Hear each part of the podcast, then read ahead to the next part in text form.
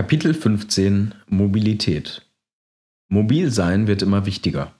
Zugleich stoßen wir in Ballungsgebieten, wo viele Menschen leben und mobil sein wollen, an Grenzen. Diese Herausforderung werden wir nur dann bewältigen können, wenn wir unsere Straßen instand halten und gleichzeitig mehr Menschen auf andere Verkehrsträger als das Auto bringen.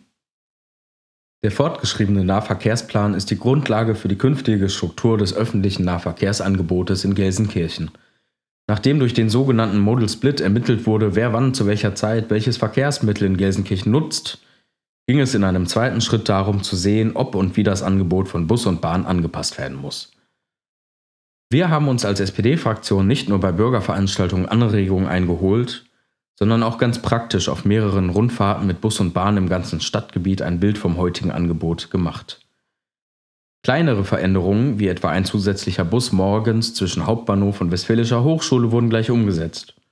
Zahlreiche Maßnahmen, unter anderem die neue Busverbindung 388er zwischen den Stadtteilen Feldmark und Rotthausen oder die Anbindung des östlichen Wohngebietes Löchterheide rund um die Lindenstraße in Buhr an die Bursche City, konnten zudem im Nahverkehrsplan verankert werden.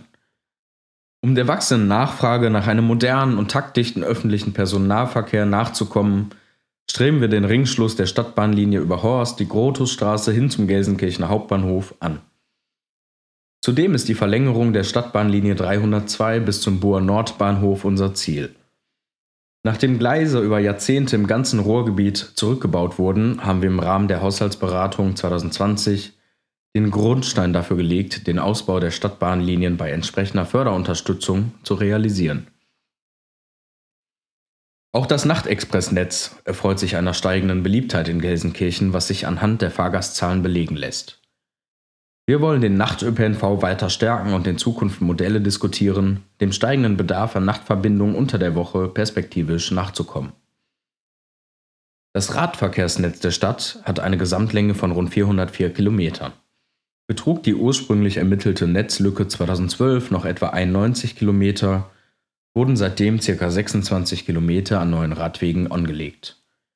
Den Weg der kontinuierlichen Schließung aller Radwegelücken in Gelsenkirchen verfolgt die SPD-Fraktion mit Hochdruck. Wo Straßen erneuert wurden, gibt es in der Regel jetzt auch neue Fahrradwege oder Schutzstreifen. Um dieses Vorhaben weiter voranzubringen, ist es nötig, die Zuständigkeiten für das Thema Radwege und Nahmobilität innerhalb der Verwaltung zu konzentrieren. Deshalb hat sich die SPD-Fraktion dafür eingesetzt, dass eine entsprechende Stelle eines Mobilitätsbeauftragten geschaffen wurde. Damit ist ein wichtiger Baustein auf dem Weg zur Aufnahme Gelsenkirchens in die Arbeitsgemeinschaft Fußgänger- und Fahrradfreundliche Städte geschaffen worden. Die Stadt Gelsenkirchen ist zudem aktiv an der Umsetzung der Pläne für den Radschnellweg Ruhr kurz RS1, beteiligt. Rund 1,6 Millionen Einwohnerinnen und Einwohner bilden das Einzugsgebiet für den Radschnellweg von Duisburg nach Hamm. Pendlerinnen und Pendler, die vom motorisierten Verkehr auf das Fahrrad umsteigen könnten, aber auch neue Möglichkeiten für Freizeitverkehre durch das Ruhrgebiet, das sind die Optionen, die der Radschnellweg bietet. Etwa 50.000 Pkw-Fahrten könnten, so eine RVR-Studie, mit dem RS1 täglich eingespart werden. Die Metropole Ruhr baut somit ihre Vorreiterrolle im Bereich der umweltschonenden und nachhaltigen Mobilität weiter aus. Für das 2,8 Kilometer lange Teilstück des RS1 auf der Grenze zwischen Gelsenkirchen und Bochum ist der Spatenstich im März 2019 erfolgt. Die Anbindung des RS1 an das Gelsenkirchener Radverkehrsnetz auszubauen, ist dabei erklärtes Ziel der SPD-Fraktion.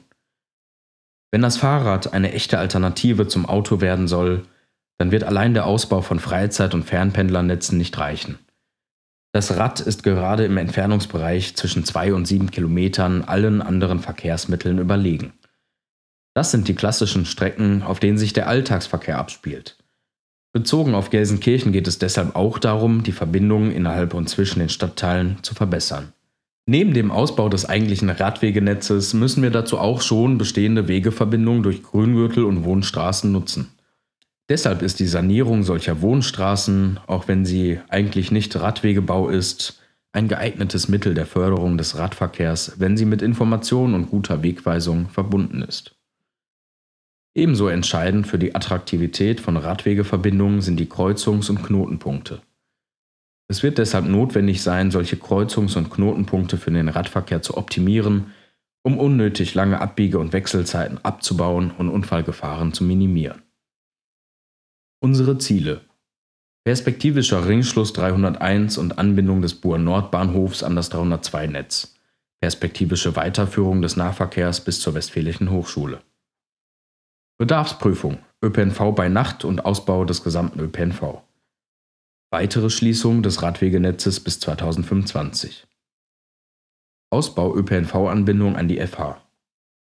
365 Euro Ticket auf Ruhrgebietsebene prüfen. Weitere Prüfung Dachbegrünung Bushaltestellen. Mit dem Masterplan Mobilität wollen wir ein Leitbild und ein integriertes Verkehrskonzept mit dem Schwerpunkt einer klimafreundlichen und stadtverträglichen Mobilität schaffen. Zu den Aufgaben der Zukunft gehört auch der Rückbau überdimensionierter Verkehrsflächen. Das allerdings kann nur angepasst, bedarfsgerecht und im Gesamtzusammenhang geschehen. Deshalb bedarf es der Entwicklung eines ruhrgebietsweiten Projektes hierzu.